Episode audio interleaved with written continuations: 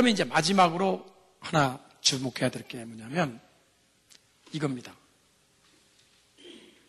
이게 무슨 뜻이냐면 이게 시멀이라는 거는 이제 영어로 어, 동시라는 뜻이고요. 유스투스가 이게 의롭다는 뜻이고 백가토르가 죄인이라는 뜻이에요.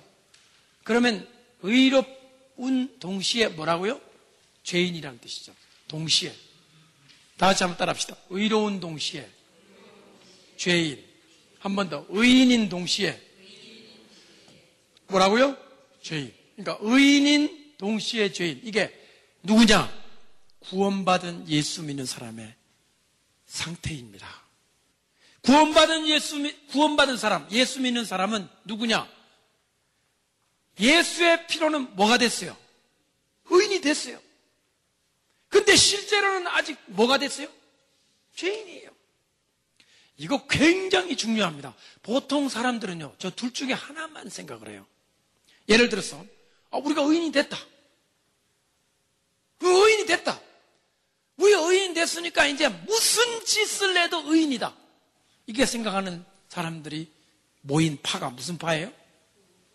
그 사람들은 인간이 한번 일단 구원을 받아버리면은 그 다음에는 어떤 짓을 해도 죄가 아니랍니다. 아닙니다. 우리의 육체가 나중에 신령한 몸으로 되기 전까지는 우리 완전합니까? 안 합니까? 완전합니까? 안 합니까? 완전 안 해요. 우리의 생각도 불완전합니다.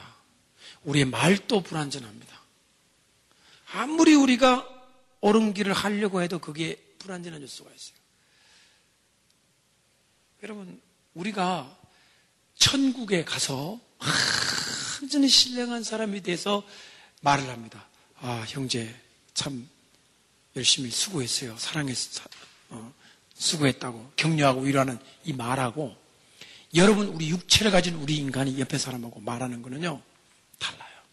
우리는 우리에게 입으로 말을 했는데 내 선한 의도로 말을 했는데 듣는 사람이 오해하는 게 얼마나 많아요. 그래요, 안 그래요? 나는 착한 마음이에요. 아무 생각 없이 착한 마음으로 했어요. 아, 얼마나 수고하냐고. 근데 이 사람이 뭐라고 하냐면, 뒤에 가서, 와, 사람이 도와주진 않고, 나를 그렇게 비아냥거리고, 나를 그냥 짓밟고 그런다고. 나는 고생한다고 얘기했는데, 이 사람 듣기는 뭐로 들냐면, 놀리는 거로 듣는 거예요. 이거 어떡하냐고. 나는 전혀 그게 없었어요. 진실로.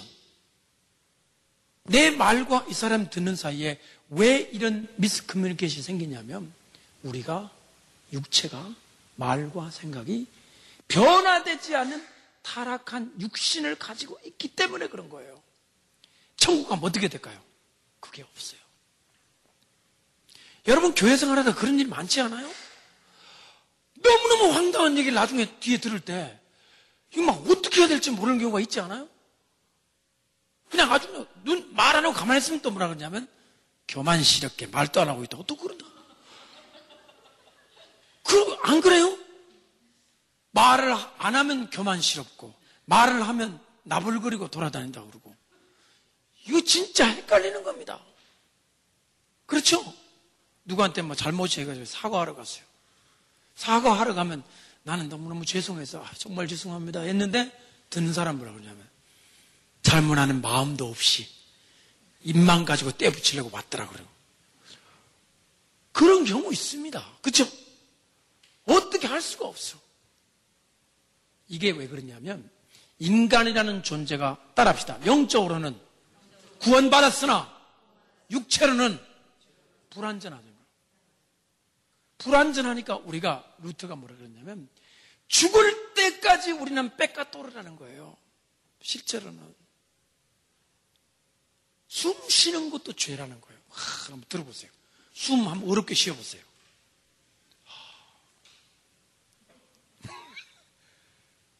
숨 쉬는 것도 죄라는 게 무슨 뜻이냐면 우리의 몸속이라는 모든 세포의 움직임, 피가 핏줄을 타고 도는 거, 우리의 모든 사지 백체가 움직이는 것도 깊이 들어가 보면 죄를 짓고자 하는 욕망으로 움직인다는 거예요. 인간이 절망하지 않을 수 없는 거예요. 진짜로 한번 생각해 보세요.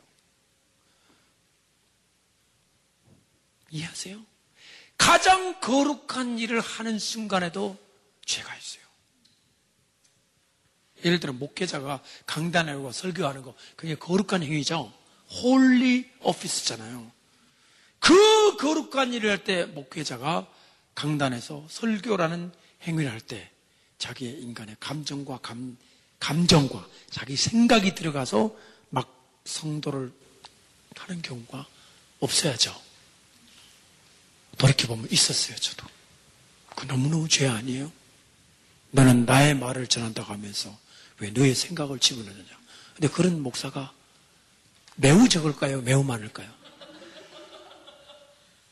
이게 목사님도 계시지만 불가능합니다. 어떻게 사람이 피와 살로 된 인간이 감정이라고 하는 것이 0% 들어가가지고 하나님의 말씀입니다. 이거 완전 김수산 추기경 되나? 뭐 성경 말씀대로 읽고 아멘 하시고 집에 돌아가세요. 이러면 되는. 거기에 뭔가 이제 주장이 나오면 목사님의 그 나오죠.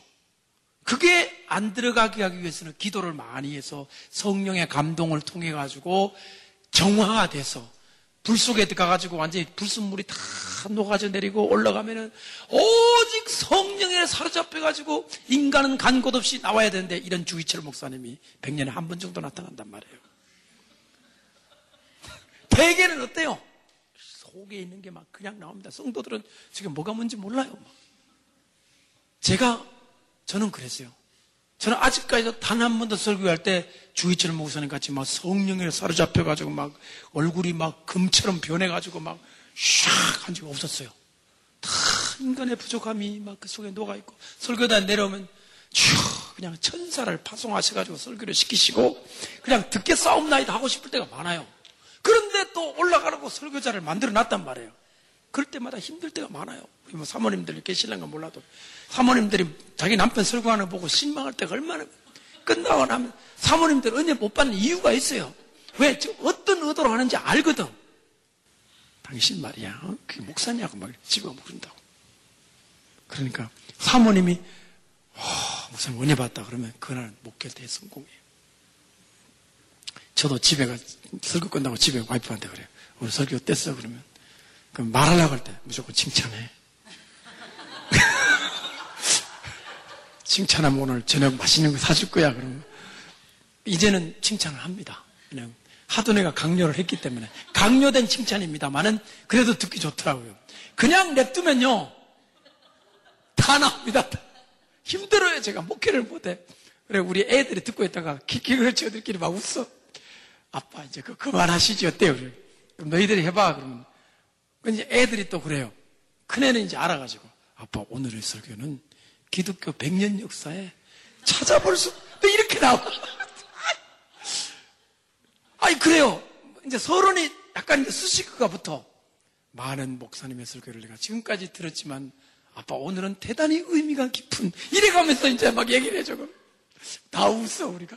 그런데 그게 기분이 좋아 나한테는. 이게 제대로 된 겁니까 목사가? 그게 연약한 거죠. 안 돼요. 그만큼 우리는 죄 가운데 있습니다. 제가 지금 예를 이렇게 들었죠. 여러분의 삶, 남편과 아내, 자식, 형제, 지가 교회 생활, 장로, 목사님, 집사님 되고 권사님 되고 올라가서 숙표할 때, 구역장 뭐 이거 할 때, 소위 교회 그 신년에 그 임직할 때 뭐 구비 구비 구비마다 나오는 인간의 이 어쩔 수 없는 내 속에 내가 너무도 많아. 그 어떡하냐고. 그때 구원받은 지 의심이 살짝 안 되세요? 내가 구원받았으면 이러면 안 되는데 구원받았으면 걱정하지 마세요. 왜 그러냐? 때가 떨어요. 죽을 때까지. 죽을 때까지 우리에게는 성령의 소욕과 육체의 소욕이 싸웁니다. 이 싸움이 끝난 사람은 아무도 없어요. 예수님 같지 않으면. 누구든지 우리는 성령의 소욕과 육체의 소욕에 갈등을 하면서 날마다 매일매일 조금씩 싸워야 되는 거예요. 그래야 우리가 주님 나라에 가서 성화를 이루는 거거든요. 이거 굉장히 중요합니다. 또 의인은 완전히 부정하는 교단이 있어요. 뭐 특히 천주교나 뭐 이런 쪽이죠. 뭐 어떤 쪽에는 절대로 의인은 의인이 의인이 아니래. 죽어봐야 한대. 우린 죄인뿐이래. 죄 덩어리래. 아주 그냥 맨날 그냥 그런 교회 가면 막 두드려 맞습니다. 그냥. 맞아야 되는데, 맞아야 정신 차려야 돼. 그래가지고 막 그 교회 가면 우리가 주님으로 말미암아 구원받았다. 이 말은 하는 순간 구원파가 돼버려. 이제 말하면 안 돼. 오직 우리는 죄인뿐이야. 인간은 하나님 말씀으로 몽둥이를 맞지 않으면 정신을 못 차린다 그래가지고 막 계속 매질만 당하는. 나중에 목사님하고 사모님하고 둘이만 남아있어요. 어떻게 견뎌내겠어요, 그게? 죄인 아닌 사람이 없는데, 나중에 사모님도 보따리 쓰고 진정으로 갈지 몰라. 목사님 자신 다 이제 자신 스스로 때리다가 이제 목사 사표 낼지도 몰라. 왜냐하면요, 인간은 죄인 아닌 사람이 없어요. 그걸 가지고 맨날 때리기만 하면은 예수님이 오셔가지고 어떻게 했어요? 예수님이 오셔가지고 때리기만 했습니까? 구원받을 길을 보여줬어요. 그게 예수님 그랬죠? 아들이 이 땅에 온 것은 정죄하려 함이 아니요.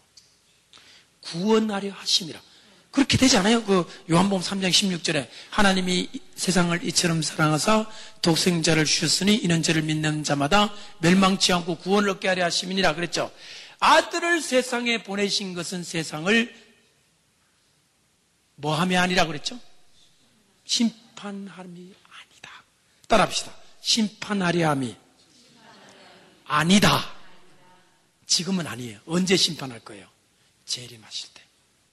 그럼 지금부터 재림까지 예수님은 심판하세요, 구원하세요. 대한 예수교 장로회가 구원의 기관입니까? 심판의 기관입니까? 근데 신학교에서 잘못 배운 목사님들이 저 칼 들고 와 있어요. 심판하러 왔노라. 심판은 재림하셔 예수님이 하실 일이요. 자기는 뭐만 해야 돼요? 뭐만 해야 돼요? 구원을 해야 돼요. 그러니까 구원파도 있지만 심판파도 있는 것 같아.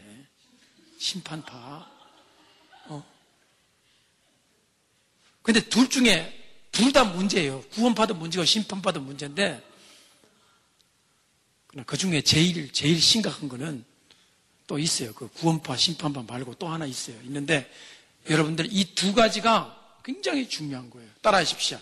의인인 동시에 죄인. 따라합시다. 주님의 보혈로 의인이 되었으나 육체로 가진 우리는 항상 죄가 많은 사람이다. 여기에 이제 성결교회가 딱 등장합니다. 성결교회 목사님들 계시겠죠. 감리교도 어떤 부분은 얘기하기를 말하기를 그리스도인이 완전한 단계가 있다고 하는 거죠. 루터가 얘기, 루터가 얘기하는 걸 얘기하겠습니다. 루터는 절대로 거기까지 안 갑니다. 완전한 단계라든가 완덕이라든가 그 다음에 성도의 완전한 단계에 도달할 수 있다고 루터는 가르친 적이 없어요. 그건 아마 웨슬레 그 다음에 그 이후 그 교단에서 아마 발전이 돼서 그렇게 나온 것 같아요. 루터는 어디까지나 딱 두 가지의 역설적이고 동시적이고 의인인 동시에 죄인 이 두 가지가 항상 갈등하는 그래 갈라디아 5장에 나오는 것처럼 성령의 소욕과 육체의 소욕이 끊임없이 싸우는 펄페추어 스트라글 그러니까 영속적인 갈등 관계로 얘기하고 있어요. 언제 갈등이 끝나냐? 주님 나라에 가면 우리 주님 재림하시면 다 끝나. 그리고 우리가 주님 나라에 우리가 죽으면 우리 육체가 죽으면 어떻게 되느냐? 그 싸움에서 쉬는 거예요. 그래서 우리로 하여금 뭐라고요? 군인이 전쟁을 다 끝내고 안식에 들어가는 게 우리의 죽음이에요. 그러니까 죽음이라는 것은 숙제를 다 하고 이제 쉬는 거예요. 지금 우리가 공부한 게 여기까지 했고 비아토르 했죠. 그죠? 그 다음에는 의인이자 죄인 simul iustus 그 다음에 et peccator 이렇게 했어요. 그러면 이 전체를 다 아우르는 제가 지금 마지막 강의로서는 라틴어로 caritas Dei 이 caritas가 뜻이 사랑이에요, 사랑. 그러니까 대의는 신, 하나님이거든요. 하나님의 사랑. 이건 하나님의 의죠. 500년 음. 동안 루터의 해석은 다 하나님의 의라는 개념을 가지고 있어요. 제 자신도 그렇게 논문을 시작했고요. 이 책도 그렇게 돼 있고요. 근데 제가 이거를 하면서 이런 의문에 부딪혔습니다. 잘 들어보세요. 제 생각을 여러분 한번 한번 제가 어떤 생각을 하게 된지 여러분도 한번 같이 고민해 주시기 바랍니다. 음, 우리 강의를 통해서 제가 여러분들에게 어, 한 바는 우리가 믿음으로 믿음, 믿음으로서 구원을 얻는다. 그 다음에 이제 저 천주교에는 믿음이 있는데 이게 사랑이 더해져서 완전한 믿음이 믿음 A가 믿음 B가 됐을 때 그제서야 구원이 되는 거예요. 우리는 아주 참, 참 믿음, 진정한 믿음만 되면 구원 얻는 거죠. 이런 세밀한 차이가 큰 분위기를 만들어냈다고 비아또로 설명을 해드렸고요. 그런데 제가 좋다. 그럼 이렇게 해서 결론이 났는데 제 마음속에 질문이 그렇다면 이 믿음이 어디서 왔느냐는 거죠. 천주교식으로 불완전한 믿음이 사랑이 더해져서 완전한 믿음으로 온 게 아니라, 아니라면 이 진정한 믿음, 이 믿음은 어디에서 왔는가? 성경에는 에베소서에 믿음은 하나님의 선물이라고 그랬죠. 한번 써보겠습니다. 믿음은 하나님의 하나님의 뭐라고요? 선물. 그 다음에 덧붙이죠, 바울이. 행위에서 난 것이 아니니 이는 아무도 자랑하지 못하게 함이니라. 그렇죠? 아주 사도 바울은 철저하게 거기다가 아주 쐐기를 박은 게 뭐냐면 인간이 구원을 믿음으로 받는데 그 믿음조차도 자기에게서 나온 게 아니다. 하나님의 선물이다. 그런 얘기하죠. 그러면 제가 이거를 가지고 이렇게 할 수 있겠습니까? 이 믿음은 어디에서 왔느냐? 하나님의 선물이니까 하나님 이렇게 화살표를 그려도 되겠죠. 믿음은 어디에서 왔으니까? 하나님이 왔으니까. 자, 여기서 우리는 아까 우리 스타우피츠로 다시 돌아가 보세요. 스타우피츠. 루스의 선생님. 맨날 죄 있다고 와서 맨날 고해성사하는 매일같이 고해성사 오는 그 어, 제자에게 이 선생님은 위로해 줄 말이 하나님은 재판장이 아니고 잘못하는 거 막 벌 주고 때리는 그런 사형 집행관이 아니라 하나님은 아버지다. 아버지는 사랑이 많으시다. 자식이 잘못해도 늘 불쌍히 여기는 마음이 있고 극률이 여기는 마음이 있어서 잘못해서 야단을 친다 할지라도 그 마음 깊은 속에는 뭐가 있다? 사랑이 있다 그랬어요. 저는 이 사, 그래서 음, 제가 이제 보스턴 대학교 박사를 했는데요. 박사를 공부를 하는 와중에 논문을 하나 쓰는데 스타우피츠, 즉 루트의 선생님이 쓴 스타우피츠의 논문 하나를 가지고 연구를 했는데 그 논문의 제목이 하나님의 사랑이에요. 그러니까 흥미진진하잖아요. 그러니까 루터의 선생님이 쓴 책을 가지고 이제 논문을 쓰는 거예요. 아, 어떻게 이분이 생각을 했길래 이 문제 많고 고민 많은 루터를 저렇게 잘 지도를 해줬을까 궁금했던 거죠. 제 눈에 확 들어오는 게 하나 있었어요. 잘 보세요. 이 가운데 혹시 다 장로교인들이 많으신가 모르겠는데 이렇게 얘기하면요. 잘 보세요. 믿음이 만약에 하나님이 주신 거라면 누구한테 믿음을 주냐고요? 착한 사람한테 줘요? 누구한테 믿음을 줘요? 장로교의 대답은 예정된 사람한테 믿음을 줘요. 맞아요, 안 맞아요? 맞죠? 누구한테 믿음을 줘요? 예정된 사람한테 믿음을 주죠. 그러면 또 이제 문제가 헷갈리기 시작하는 거예요. 왜 누구는 예정하고 누구는 예정 안 해주냐 이런 문제가 또 나오는 거예요. 불공평하다 막 그러고 또 이제 한 500년간 또 싸워야 돼. 제가 여러분하고 500년간 싸울 시간도 없고 50분도 안 남았고 이제 40분 남았으니까 들어보세요. 제가 장로교 목사니까 어? 하나님이 믿음을 주는 사람은 예정된 사람인데 이 예정 얘기만 나오면 난 머리가 아팠거든요. 왜냐면 남한테 얘기가 참 껄끄러워요. 예정, 누구 예정하냐, 마음대로. 한분 버리고 누구는 예정하고. 불공평한 거 아니냐. 이런 얘기가 나오니까 속 시원하게 하나님의 예정이 확 안 나왔어요. 그런데 이 500년 전 루트의 선생 스타우피츠가 뭐라고 얘기를 했냐면 이런 얘기를 했어요. 그 책, 책에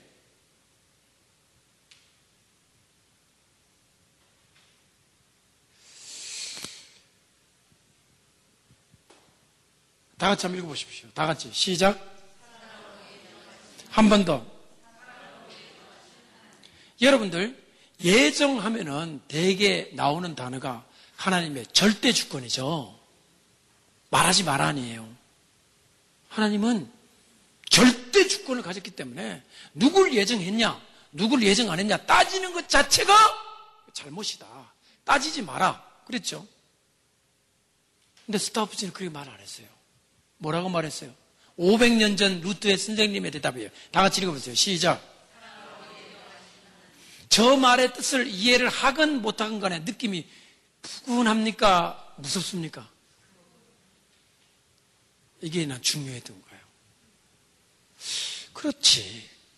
하나님이 예정을 하셨다 할지라도 그렇게 무섭게 예정을 하셨겠냐?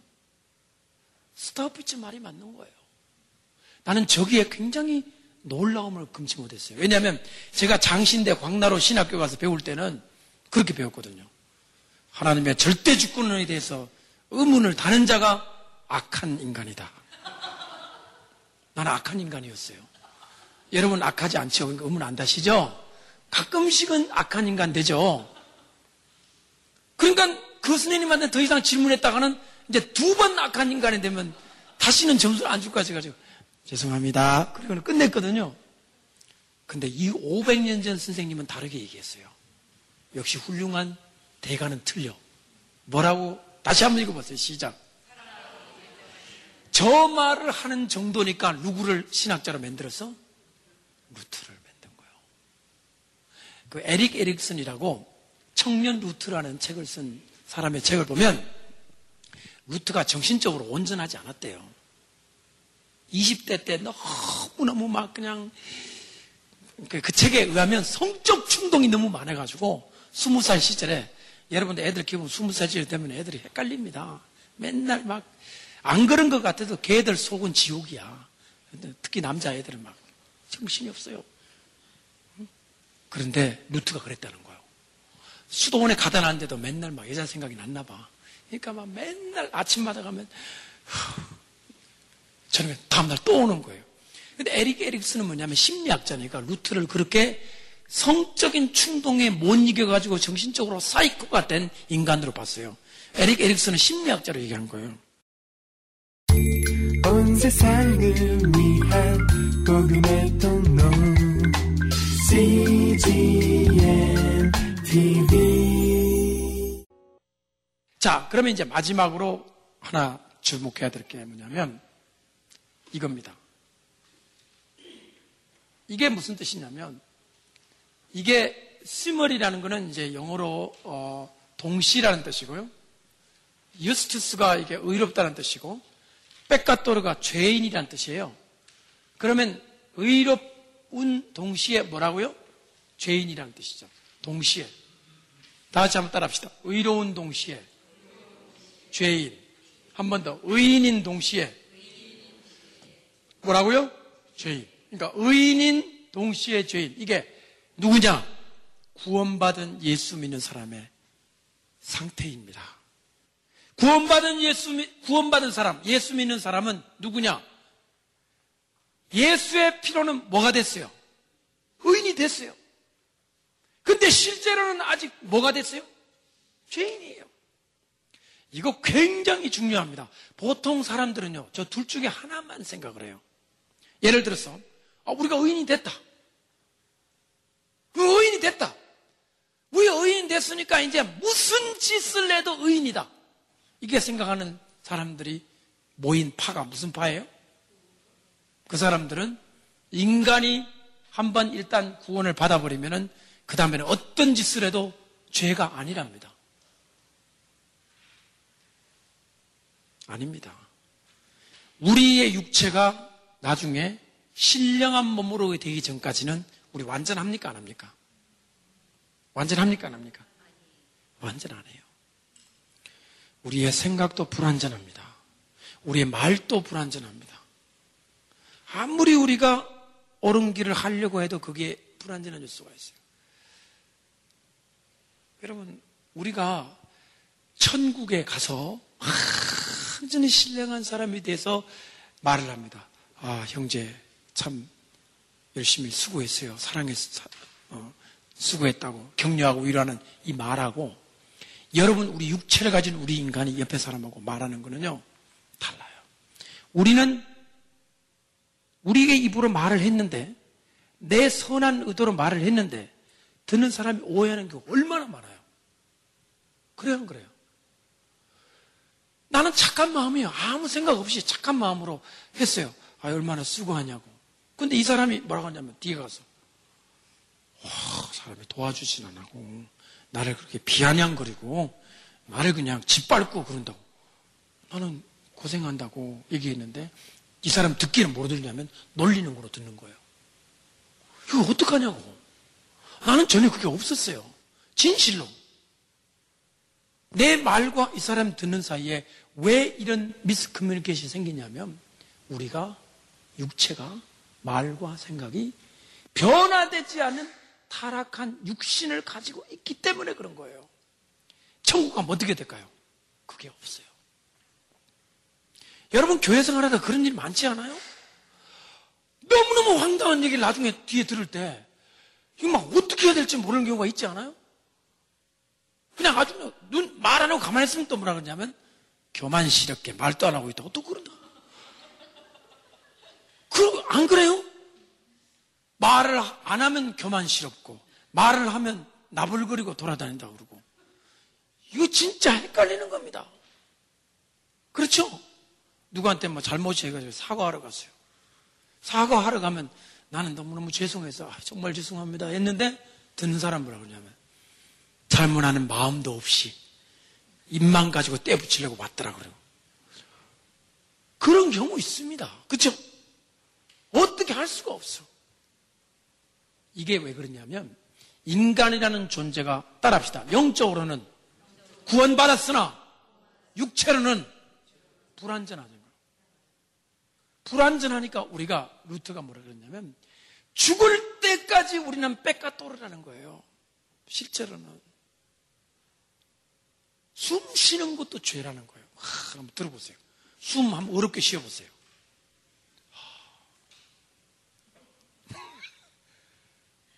숨 쉬는 것도 죄라는 게 무슨 뜻이냐면 우리의 몸속이라는 모든 세포의 움직임, 피가 핏줄을 타고 도는 거, 우리의 모든 사지백체가 움직이는 것도 깊이 들어가 보면 죄를 짓고자 하는 욕망으로 움직인다는 거예요. 인간이 절망하지 않을 수 없는 거예요. 진짜로 한번 생각해 보세요. 이해하세요? 가장 거룩한 일을 하는 순간에도 죄가 있어요. 예를 들어 목회자가 강단에 오고 설교하는 거 그게 거룩한 행위죠. holy office잖아요.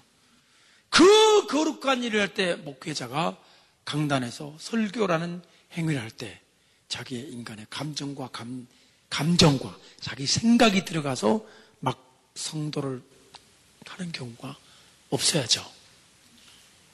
돌이켜보면 있었어요, 저도. 그 너무너무 죄 아니에요? 너는 나의 말을 전한다고 하면서 왜 너의 생각을 집어넣느냐. 근데 그런 목사가 매우 적을까요? 매우 많을까요? 이 목사님도 계시지만 불가능합니다. 어떻게 사람이 피와 살로 된 인간이 감정이라고 하는 것이 제로 퍼센트 들어가가지고 하나님의 말씀입니다. 이거 완전 김수산 추기경 되나 뭐 성경 말씀대로 읽고 아멘 하시고 집에 돌아가세요. 이러면 되는 거기에 뭔가 이제 주장이 나오면 목사님의 그 나오죠. 그게 안 들어가게 하기 위해서는 기도를 많이 해서 성령의 감동을 통해 가지고 정화가 돼서 불 속에 들어가가지고 완전히 불순물이 다 녹아져 내리고 올라가면은 오직 성령에 사로잡혀가지고 인간은 간 곳 없이 나와야 되는데 이런 주기철 목사님이 100년에 한 번 정도 나타난단 말이에요. 대개는 어때요? 속에 있는 게 막 그냥 나옵니다. 성도들은 지금 뭐가 뭔지 몰라요. 제가, 저는 그랬어요. 저는 아직까지도 단 한 번도 설교할 때 주의철 목사님 같이 막 성령에 사로잡혀가지고 막 얼굴이 막 금처럼 변해가지고 막 샥 한 적이 없었어요. 다 인간의 부족함이 막 그 속에 녹아있고 설교단 내려오면 쭉 그냥 천사를 파송하셔가지고 설교를 시키시고 그냥 듣게 싸움나이다 하고 싶을 때가 많아요. 그런데 또 올라가라고 설교자를 만들어 놨단 말이에요. 그럴 때마다 힘들 때가 많아요. 뭐 사모님들 계실랑가 몰라도 사모님들이 자기 남편 설교하는 거 보고 실망할 때가 얼마나 끝나고 나면 사모님들 은혜 못 받는 이유가 있어요. 왜? 어떤 의도로 하는지 알거든. 당신 말이야. 어? 그게 목사냐고 막 집에 모른다고.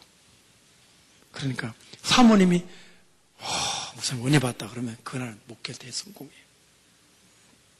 저도 집에 가 설교 끝나고 집에 와이프한테 그래요. 오늘 설교 뗐어 그러면 그럼 말하려고 할 때 무조건 칭찬해.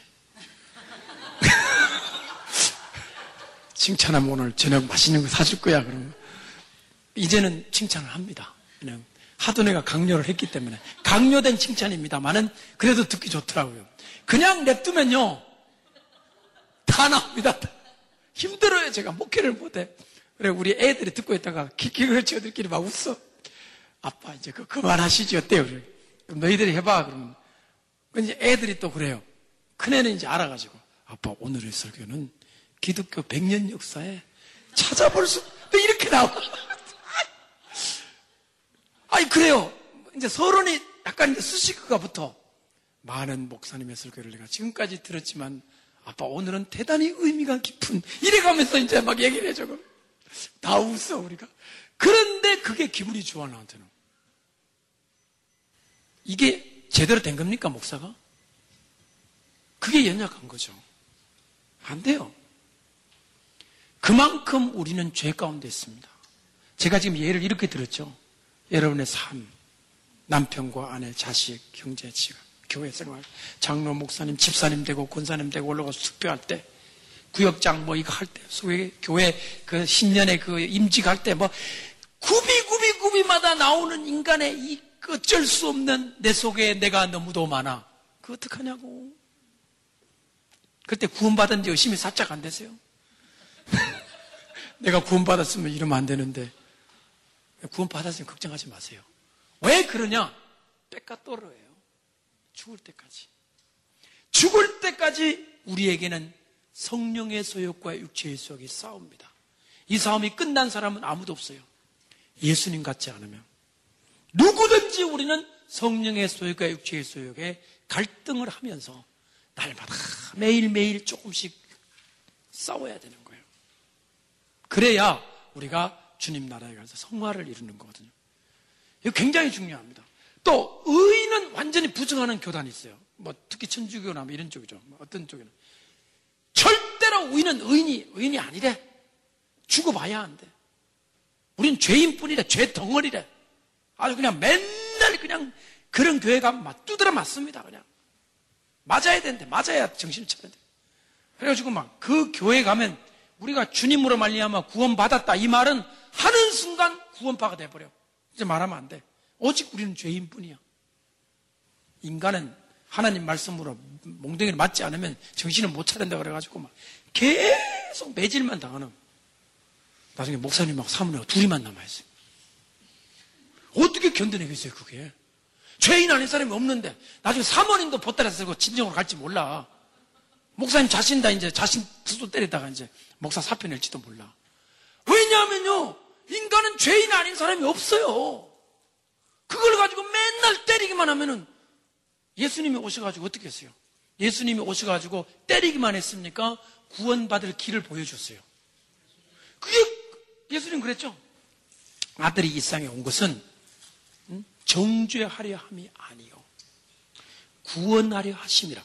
그렇게 되지 않아요? 그 요한복음 3장 16절에 하나님이 세상을 이처럼 사랑하사 독생자를 주셨으니 이는 저를 믿는 자마다 멸망치 않고 구원을 얻게 하려 하심이니라 그랬죠. 아들을 세상에 보내신 것은 세상을 뭐함이 아니라 그랬죠? 심판함이 아니다. 따라합시다. 심판하려 함이 아니다. 지금은 아니에요. 언제 심판할 거예요? 재림하실 때. 그럼 지금부터 재림까지 예수님은 심판하세요, 구원하세요? 대한 예수교 장로회가 구원의 기관입니까? 심판의 기관입니까? 근데 신학교에서 잘못 배운 목사님들이 저 칼 들고 와 있어요. 심판하러 왔노라. 심판은 재림이 하시라 예수님이 하실 일이요. 자기는 뭐만 해야 돼요? 뭐만 해야 돼요? 구원을 해야 돼요. 그러니까 구원파도 있지만 심판파도 있는 것 같아. 심판파. 어. 근데 둘 중에 둘 다 문제예요. 구원파도 문제고 심판파도 문제인데 그 중에 제일 제일 심각한 거는 또 있어요. 그 구원파, 심판파 말고 또 하나 있어요. 있는데 여러분들 이 두 가지가 굉장히 중요한 거예요. 따라하십시오. 의인인 동시에 죄인. 따라합시다. 주님의 보혈로 의인이 되었으나 육체로 가진 우리는 항상 죄가 많은 사람이다. 여기에 이제 성결교가 딱 등장합니다. 성결교회 목사님들 계시겠죠. 감리교도 어떤 부분은 얘기하기를 말하기를 그리스도인이 완전한 단계가 있다고 하는 거죠. 루터가 얘기, 루터가 얘기하는 걸 얘기하겠습니다. 루터는 절대로 거기까지 안 갑니다. 완전한 단계라든가 완덕이라든가 그 다음에 성도의 완전한 단계에 도달할 수 있다고 루터는 가르친 적이 없어요. 그건 아마 웨슬레 그 다음에 그 이후 그 교단에서 아마 발전이 돼서 그렇게 나온 것 같아요. 루터는 어디까지나 딱 두 가지의 역설적이고 동시적이고 의인인 동시에 죄인 이 두 가지가 항상 갈등하는 그래 갈라디아 5장에 나오는 것처럼 성령의 소욕과 육체의 소욕이 끊임없이 싸우는 펄페추어 스트라글 그러니까 영속적인 갈등 관계로 얘기하고 있어요. 언제 갈등이 끝나냐? 주님 나라에 가면 우리 주님 재림하시면 다 끝나. 그리고 우리가 주님 나라에 우리가 죽으면 우리 육체가 죽으면 어떻게 되느냐? 그 싸움에서 쉬는 거예요. 그래서 우리로 하여금 뭐라고요? 군인이 전쟁을 다 끝내고 안식에 들어가는 게 우리의 죽음이에요. 그러니까 죽음이라는 것은 숙제를 다 하고 이제 쉬는 거예요. 지금 우리가 공부한 게 여기까지 했고 viator 했죠, 그죠? 그 다음에는 의인이자 죄인 simul iustus 그 다음에 et peccator 이렇게 했어요. 그러면 이 전체를 다 아우르는 제가 지금 마지막 강의로서는 라틴어로 caritas Dei. 이 까리타스가 뜻이 사랑이에요, 사랑. 사랑. 데이는 신, 하나님이거든요. 하나님의 사랑. 이건 하나님의 의죠. 500년 음. 동안 루터의 해석은 다 하나님의 의라는 개념을 가지고 있어요. 저 자신도 그렇게 논문을 시작했고요. 이 책도 그렇게 돼 있고요. 근데 제가 이걸 하면서 이런 의문에 부딪혔습니다. 잘 들어보세요. 제 생각을 여러분 한번, 한번 제가 어떤 생각을 하게 된지 여러분도 한번 같이 고민해 주시기 바랍니다. 음, 우리 강의를 통해서 제가 여러분들에게 어, 한 바는 우리가 믿음으로 믿음, 믿음으로서 구원을 얻는다. 그 다음에 이제 저 천주교에는 믿음이 있는데 이게 사랑이 더해져서 완전한 믿음이 믿음 A가 믿음 B가 됐을 때 그제서야 구원이 되는 거예요. 우리는 아주 참, 참 믿음, 진정한 믿음만 되면 구원 얻는 거죠. 이런 그러니까 세밀한 차이가 큰 분위기를 만들어냈다고 비아또로 설명을 해드렸고요. 그런데 제가 좋다. 그럼 이렇게 해서 결론이 났는데 제 마음속에 질문이 그렇다면 이 믿음이 어디서 왔느냐는 거죠. 천주교식으로 불완전한 믿음이 사랑이 더해져서 완전한 믿음으로 온 게 아니라, 아니라면 이 진정한 믿음, 이 믿음은 어디에서 왔는가? 성경에는 에베소서에 믿음은 하나님의 선물이라고 그랬죠. 한번 써보겠습니다. 믿음은 하나님의 하나님의 뭐라고요? 선물. 그 다음에 덧붙이죠 바울이 행위에서 난 것이 아니니 이는 아무도 자랑하지 못하게 함이니라. 그렇죠? 아주 사도 바울은 철저하게 거기다가 아주 쐐기를 박은 게 뭐냐면 인간이 구원을 믿음으로 받는데 그 믿음조차도 자기에게서 나온 게 아니다. 하나님의 선물이다. 그런 얘기하죠. 그러면 제가 이거를 가지고 이렇게 할 수 있겠습니까? 이 믿음은 어디에서 왔느냐?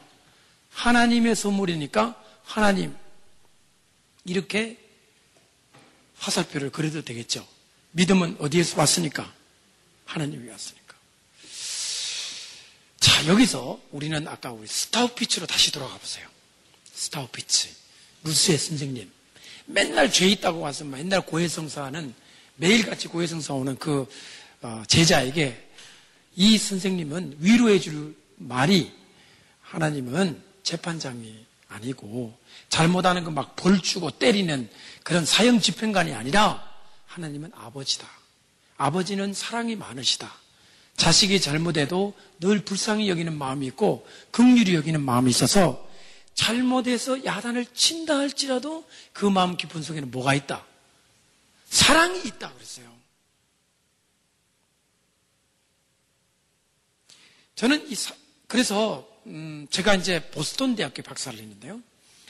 박사를 공부를 하는 와중에 논문을 하나 쓰는데 스타우피츠, 즉 루트의 선생님이 쓴 스타우피츠의 논문 하나를 가지고 연구를 했는데 그 논문의 제목이 하나님의 사랑이에요. 그러니까 흥미진진하잖아요. 그러니까 루터의 선생님이 쓴 책을 가지고 이제 논문을 쓰는 거예요.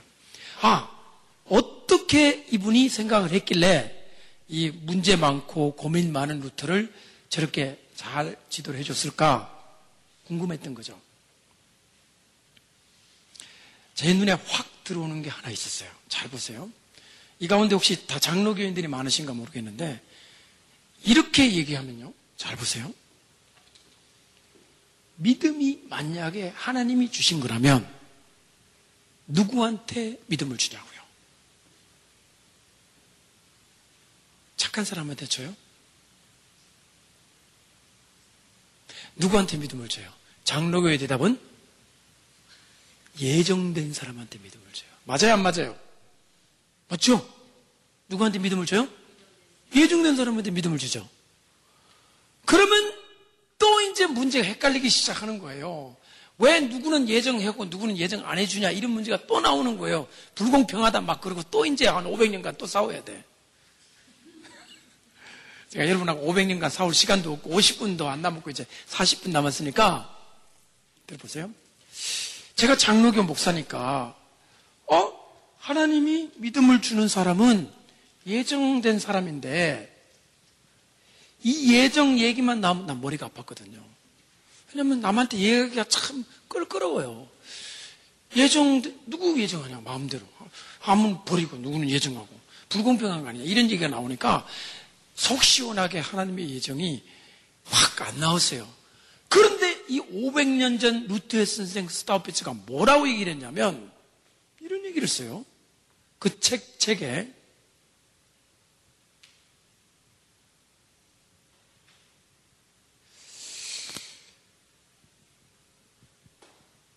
다 같이 한번 읽어보십시오. 다 같이. 시작. 한 번 더. 여러분들, 예정하면은 대개 나오는 단어가 하나님의 절대 주권이죠. 말하지 마라 아니에요. 하나님은 절대 주권을 가졌기 때문에 누굴 예정했냐, 누굴 예정 안 했냐 따지는 것 자체가 잘못이다. 따지지 마라. 그랬죠. 근데 스타프지는 그렇게 말 안 했어요. 뭐라고 말했어요? 500년 전 루트의 선생님의 대답이에요. 다 같이 읽어보세요. 시작. 저 말의 뜻을 이해를 하건 못하건 간에 느낌이 푸근합니까? 무섭습니까? 이게 난 중요했던 거예요. 그렇지.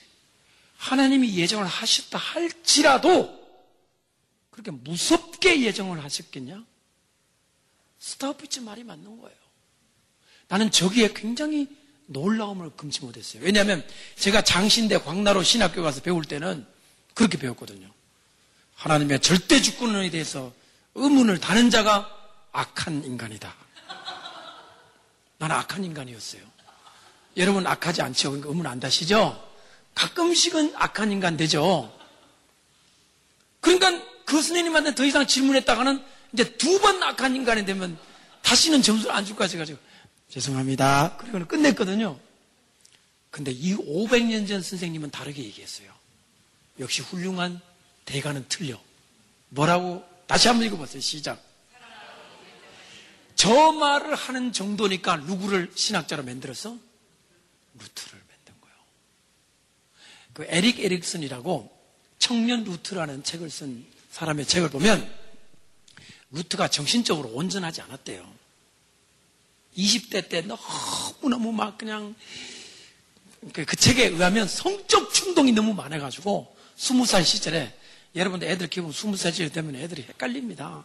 맨날 막 안 그런 것 같아도 걔들 속은 지옥이야. 특히 남자애들은 막 정신이 없어요. 그런데 루트가 그랬다는 거예요. 수도원에 가다 놨는데도 맨날 막 여자 생각이 났나 봐. 그러니까 막 맨날 아침마다 가면 저녁에 다음날 또 오는 거예요. 근데 에릭 에릭슨은 뭐냐면 심리학자니까 루터를 그렇게 성적인 충동에 못 이겨가지고 정신적으로 사이코가 된 인간으로 봤어요. 에릭 에릭슨은 심리학자로 얘기하는 거예요.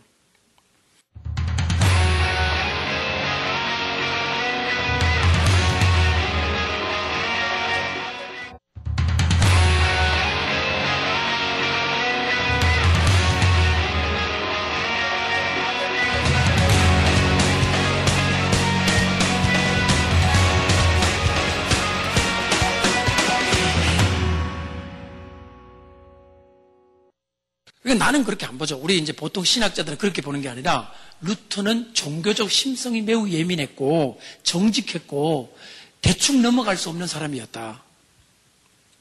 제가 서울대학교 의과대학 다니는 학생 하나가 있었어요. 루터 같은 아이가 하나 있었어요. 자기는 너무너무 자기 속에 있는 이 죄와 어두움 때문에 견딜 수가 없대. 자기는 버림받은 게 틀림없대. 나는 지옥 가는 게 틀림없대. 아무리 예수 그리스도를 믿으라고 해도 믿기는 믿는데 내 이 믿음이 진짜 믿음인지 어떻게 하냐? 아니, 그러니까 뭐라 했냐? 믿, 아, 들어보세요. 내가 믿는데 근데 이 믿음이 진짜인지 어떻게 합니까? 하는 거예요. 뭐라고 대답하겠어요? 자기가 자기 믿음을 의심하는데 뭐라고 대답을 하겠어요?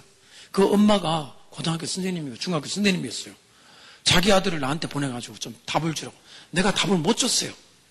하도 깊이 파고 들어가가지고 막 그냥 구원에 관해서 대학 노트로 막 한 권을 썼는데 읽기만 해도 내가 머리가 아프더라고. 내가 이상하게 되더라고. 읽는 내가 이상하게 되더라고. 근데 대개 우리는 그냥 적당하게 넘어가요. 너무 걱정하지 마. 십자가 예수님 할렐루야. 걔는 그렇게 안 되는 거야. 그런 아이가 나중에 신학자가 되거든요. 루트가 그랬다는 거예요. 대충 못 넘어가. 그죠? 끝까지 한번 가보자. 이렇게 된 거예요. 그런데 루트는 좋은 스님이 만난 거예요. 저게 보통 말이 아닙니다. 예정을 칼빈이 얘기할 때요. 뭐라고 얘기했냐면 칼빈이라 그러면 막 우리 장로교에서 최고의 신학자 아닙니까? 칼빈은 뭐라고 했냐면 공포스러운 교리 예정론을 칼빈이 말하기를 뭐라고 했느냐? 무슨, 어떤 교리라고 얘기했어요? 그런데 루트의 선생인 스타우피츠는 뭐라고 얘기했어요? 똑같은 예정을 얘기했는데 왜 저렇게 달라요? 엄청나게 반대죠. 칼빈은 공포를 본 거예요. 예정을 보면서. 그런데 루트의 선생인 스타우피츠는 뭘 봤어요? 사랑을 봤어요. 저는요, 솔직히 제 자신이 인간이기 때문에 예정을 다 이해를 못합니다. 저는 그 내용, 그 깊이를 제가 어떻게 다 이해하겠어요. 하지만 이해는 다 못해도 어떠한 하나님을 바라보느냐는 것은 두 사람이 너무도 달라요. 지금 보세요. 칼빈도 예정 다 이해 못했어요. 칼빈 지가 뭐 칼빈 다 이해합니까? 칼빈도 인간인데 스타피즈도 마찬가지예요. 둘 다 이해 못하는 것은 마찬가지인데 바라보는 관점은 하늘과 땅 차예요. 하나는 뭐를 보고 있습니까? 공포를 보고 있어요. 하나는 뭘 보고 있어요? 사랑. 여러분 하나님을 뭘 보고 계세요? 하나님을 볼 때 사랑으로 보고 계세요? 공포로 보고 계세요? 하나님은 크시고 두려워할 하나님 맞습니다. 절대 주권을 가진 분 많아요. 누가 그 앞에 말을 함부로 질문을 하겠습니까?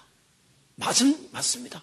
그러나 성경에는 그것만 있는 것이 아니라 하나님이 나는 너무 성경에 감사한 게 뭐냐면 하나님이 세상을 미워하사라고 하지 않으신 거예요. 근데 세상이 사랑할 만 해서 사랑한 거예요? 사랑할 자기 가치가 없는 사랑한 거예요. 중요한 거예요. 그게 만약에 요한복음 3장 16절 이렇게 됐다 합시다.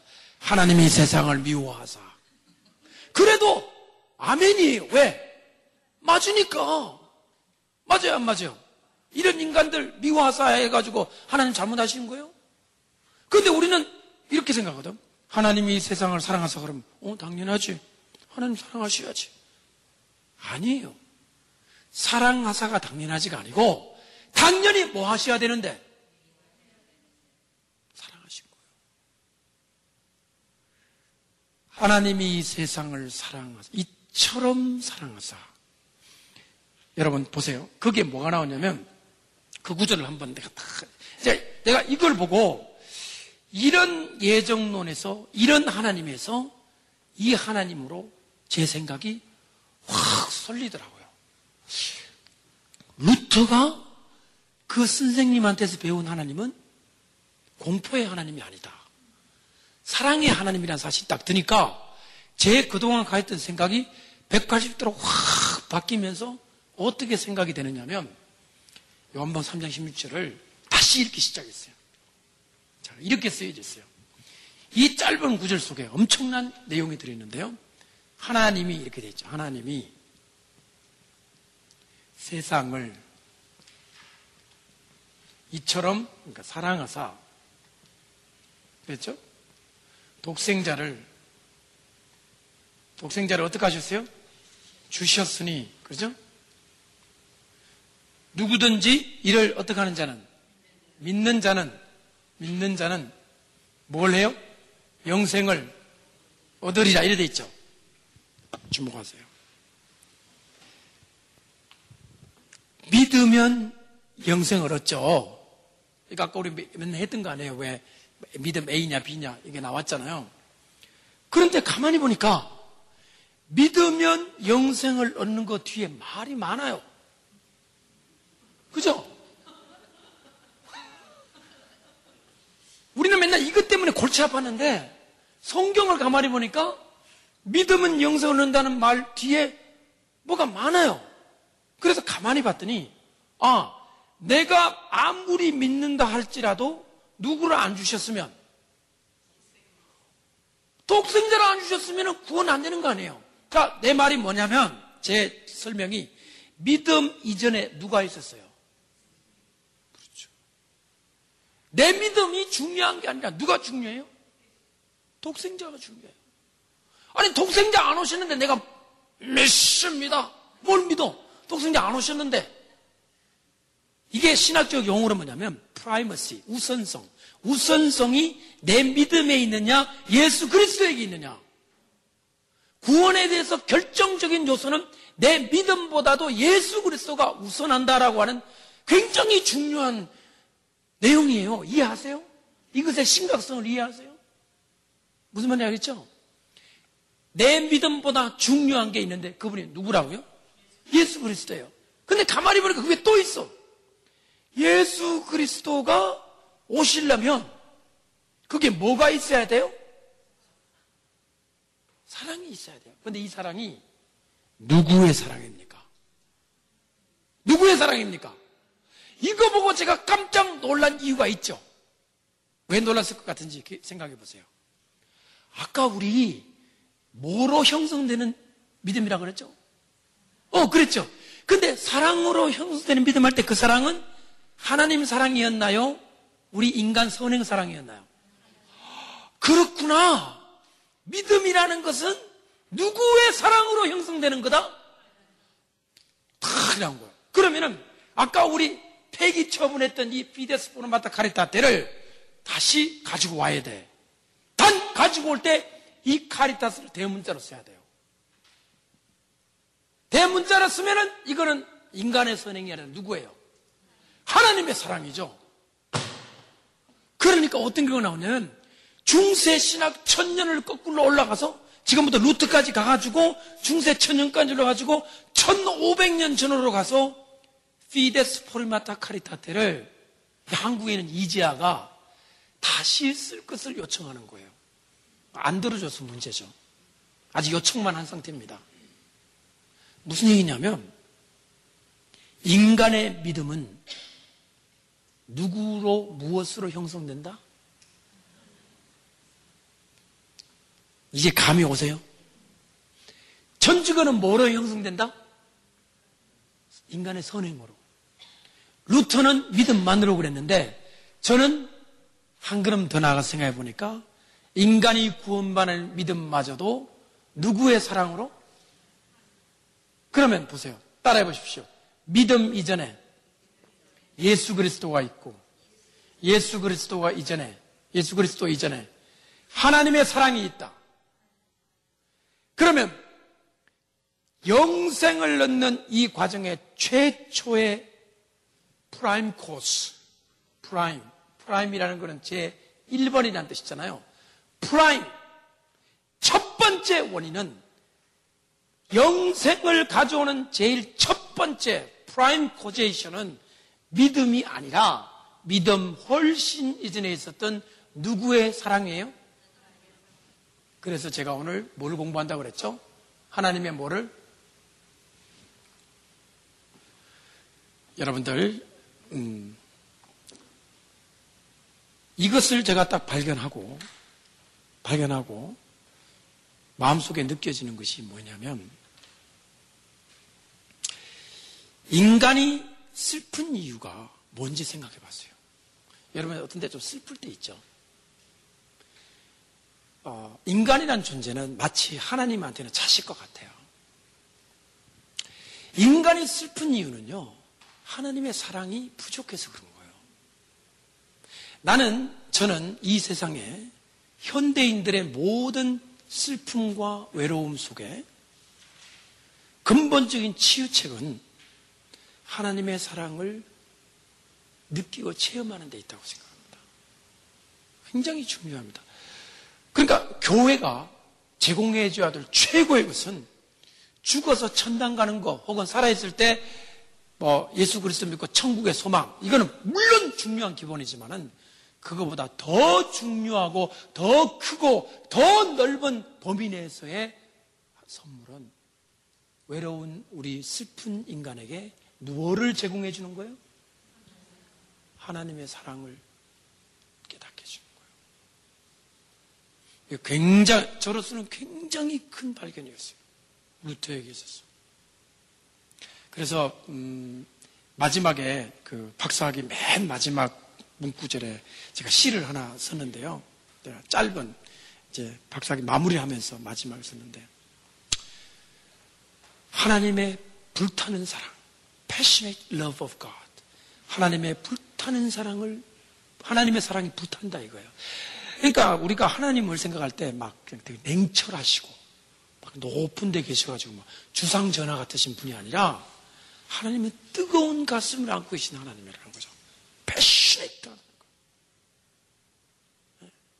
하나님을 막 너무 멀리 멀리 막 왕처럼 막 이놈들아 막 그런 막 그런 생각을 하고 계시는데 하나님은 우리를 너무 우리를 가엽게 생각하시고 우리를 막 극률히 여기시고. 그 루트가 이런 말 한 적이 있어요. 하나님이 지옥에 가는 인간들을 보시면서 눈물을 흘리신대요. 나는 그 구절을 성경에는 발견을 못 하잖아요. 성경에 이런 구절이 있어요. 하나님은 악인의 죽는 것도 기뻐하지 아니하시고 그런 구절이 나오잖아요. 그죠? 근데 루트는 그게 한 걸음 더 나가서 하나님은 지옥에 가는 인간들을 생각하시면서 눈물을 흘리신다는 얘기가. 우리는 하나님 지옥 가는 인간을 보고 하나님은 미소를 지을 거라고 생각하는 사람도 많아요. 잘 간다. 빨리 가라. 바싹 구워라. 안 그런다는 거예요. 왜? 그 인간이 누구 때문에 세상에 태어났어요? 그렇지. 하나님이 창조를 했으니까 세상에 났잖아요. 그런데 그만 저것들이 어디로 가? 아, 하나님 아프시다는 거예요. 하나님 아픔의 신학. 아, 멋있잖아요. 그러니까 제가 이지아가 얘기한 거예요. 근데 제가 한 얘기를 안 들어줘서 그런 거예요. 나 혼자 얘기하고 있어요, 이렇게. 여러분들이 들어보니까 어때요? 오늘 이 현대인들에게 필요한 것은요, 조영기 목사님이 막 얘기했던 승, 성공, 삼박자 축복, 그게 가지고 돈 다 벌었어요, 우리가. 근데 그 사이에 뭐가 빠졌냐? 하나님의 그 뜨겁고 불타는 사랑에 우리가 위로를 받지 못했기 때문에 돈으로 때우려고 그러고 좋은 집과 편안한 생활을 가지고 대치해 보려고 하지만 절대 로 인간은 하나님의 사랑이 없이는 외롭습니다. 내 속에 내가 너무도 많아. 하, 이게요. 인간이라는 존재는 영물이기 때문에 돈을 막 아무리 맞다 주고 아무리 좋은 어? 금으로 된 접시에다가 은으로 된 어? 포크 스테이크를 먹어도 외로운 심령은 채울 수가 없어 하나님 없이는 그거 아시잖아요 인생을 이만큼 살았으면 아시잖아요 인간을 기쁘게 하고 인간을 인간답게 하는 것은 하나님의 사랑이에요 저는 이것을 막 강조하고 싶어요 하나님의 사랑 그래서 저의 모든 신학 작업의 최고의 지상 명제는 최고의 테마는 하나님의 사랑이에요. Caritas Dei. 우리에게 믿음을 주시고 우리에게 독생자를. 자 보세요. 독생자를 보세요. 독생자를 보내셨어요. 독생자를 주셨어요. 저거를 영어로 보면요. 그냥 보냈다는 표현이에요. send로 돼 있어요. 근데 우리말 번역이 너무 아름다운 거예요. 주신과 보낸 거하고 어떤 차이가 있죠? 돈을 송금한 거하고 준 거하고는 어떤 차이가 있죠?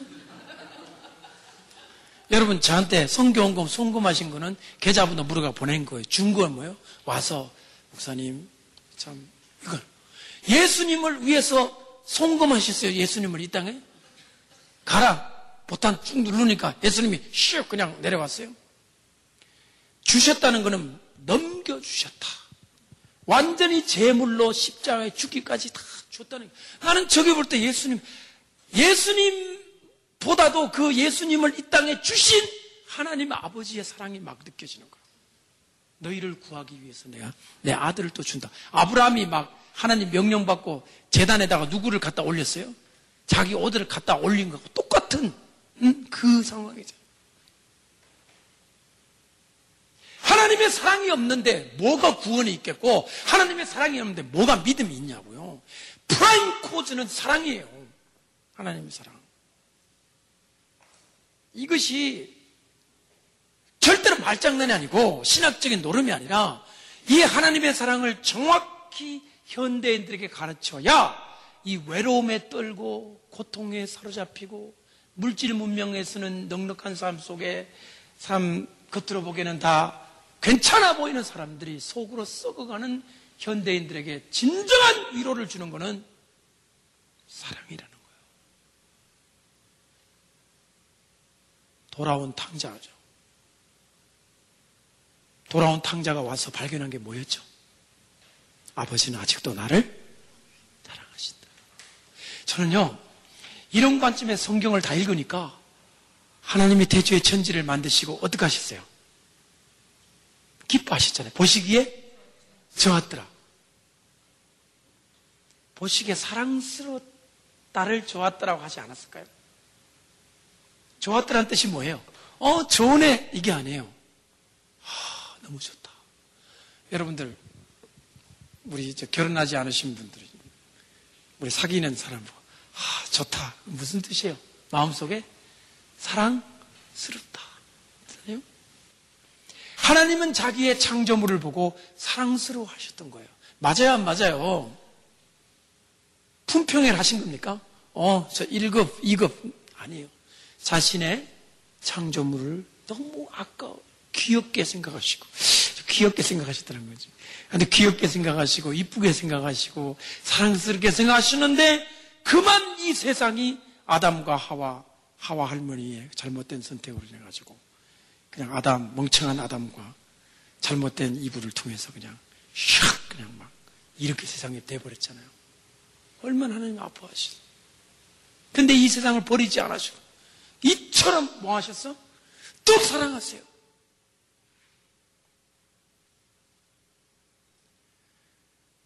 하나님은 사랑밖에 없으세요. 제가 왜 그런 얘기 하냐면 성경에 하나님은 누구누구다 이런 표현이 있잖아요. 하나님은 무엇이다, 하나님 무엇이다. 하나님은 사랑이시다라는 게 요한일서에 나오잖아요. 제가 이제 박사학위 논문의 그 텍스트가 요한일서거든요. God is love 했을 때. 하나님은 사랑이 아닌 것 외에는 선택하실 수 없는 분이세요. 하나님 본질이 사랑이시니까. 그래서 아까 뭐예요? 예정이라는 정말 이해할 수 없는 행동을 하실 때라도 그분은 사랑으로 하셨다는 거예요. 그리고 난 침묵하고 싶어. 그렇게 하나, 우리 칼빈처럼 너무 공포스럽다고 하나 설명 안 되기는 마찬가지예요. 근데 느낌은 훨씬 사랑이 좋아요. 저는요, 솔직합니다. 너는 모르는 걸 모른다고 하지, 모르는 걸 아는 척하고 하지 않습니다. 그래서 저는 이 사랑이신 하나님을 위해서는 죽어도 아깝지 않다. 나를 사랑해 주셨으니까. 나를 사랑해 주시고 나를 구해 주셨으니까. 나는 이 사랑을 전하고 싶다. 사람들에게. 음. 말로만 아니라 행동으로도 전하고 싶다. 여러분들, 음, 여러분 교회를 사랑하시죠? 교회를 사랑하시고 또 가정도 사랑하시고 모든 걸 사랑할 때 나의 행동이 하나님의 사랑과 어떤 관련이 있나 생각하신다면 지금 일어나는 모든 교회 우리 뉴스에 나오는 아름답지 못한 일들을 볼 때 저거는 아닌데 저래서는 안 되는데 하나님의 사랑을 생각한다면 억울하지만 억울함을 다 뒤집어 쓰고 남 욕을 다 먹고 십자가에 못 박히고 온갖 정말 똥바지를 다 집어 쓰더라도 주님의 사랑을 품고 쓸쓸히 사라져 줄 수 있는 사람이 진짜 훌륭한 사람 아니냐. 절대 안 질려고 그러잖아요. 끝까지 투쟁하잖아요. 저도 참 자신 없지만은 그러나 지금 제 마음은 뭐냐? 그래야 된다고 생각합니다. 주님의 사랑을 믿고 신뢰하고 하나님 제가 너무너무 억울하고 너무너무 힘들고 너무너무 나 정말 못 견디겠지만 나 주님 믿고 나는 포기하겠습니다. 그거 어려워요. 그런데 지금 어때요? 분쟁 생기면 교회 두 개 갈라놓고 데모하잖아요. 이쪽에서 찬송하면 이쪽에서 이쪽에서 기도하면 대표기도 여기서 찬송해요. 믿는 사람들은 이거 기도하는데 하, 너무 마음 나는 둘 다, 둘 다 억울한 게 있을 거야, 아마. 이럴 수가 있냐? 이 악당들, 그럴 수 있겠어요. 그럴 때 하나님의 사랑을 생각함으로 다 정말 쓸쓸히 사라져 줄 수 있는 겉으로는 보기에는 완전히 실패한 같으나 세월이 지나 보세요. 정의는 이룰 때가 있고 진리는 따르는 자가 있다. 이거 도산 안창호 선생이 한 말인데 난 너무 좋은 말이에요. 진리는 그 순간에는 아무도 안 따라줘. 그러나 나중에 따르는 사람이 있게 마련이고 정의는 뭐예요? 그 순간에는 많은 것 같아도 언젠가는 이루어질 때가 있다. 이 세상에 안 이루어지면 언제 가서 이루어져요? 하늘나라에서라도 이루어질 날이 있다. 입으로는 이렇게 가르치는데 실제 행동에는 안 되는 우리 크리스천들을 볼 때 참 안타까워요. 누가 빼앗기고 억울하게 당하고 싶겠어요. 하지만 루트는 그랬던 것 같아요. 그 카톨릭에서 쫓겨나고 잘려났지만 끝까지 그는 진리를 사수했잖아요. 그는 죽을 수도 있었어요. 수십 번 죽을 수도 있었지만 하나님의 말씀에 사로잡혀 그가 제일 좋아했던 말은 이거예요. 하나님의 말씀은 영원히 거하신다. 음, 라틴어로 그렇게 되어 있어요. Verbum Dei remanet in aeternum이라고. 영원히 거하신다. 하나님의 말씀은 영원하시다. 그러니까 자기는 죽어도 말씀이 영원하니까 언젠가는 승리한다. 우리도 그런 믿음을 가지고 살았으면 좋겠습니다.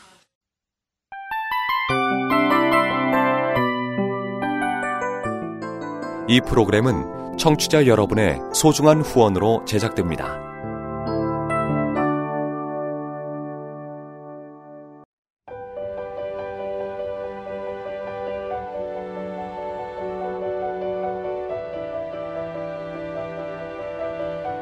세상에는 수많은 교회들이 있지만 더 깊이 있는 말씀 강해를 찾기 위해 크기로만 교회를 선정하지 않습니다.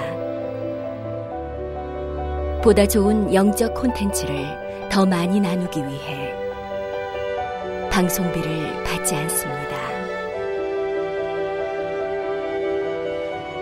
1년 365일 복음만 전하고 싶어서 우리는 광고를 하지 않습니다. 온누리의 복음을 땅끝까지 CGN TV와 함께 땅끝 성교사가 되주세요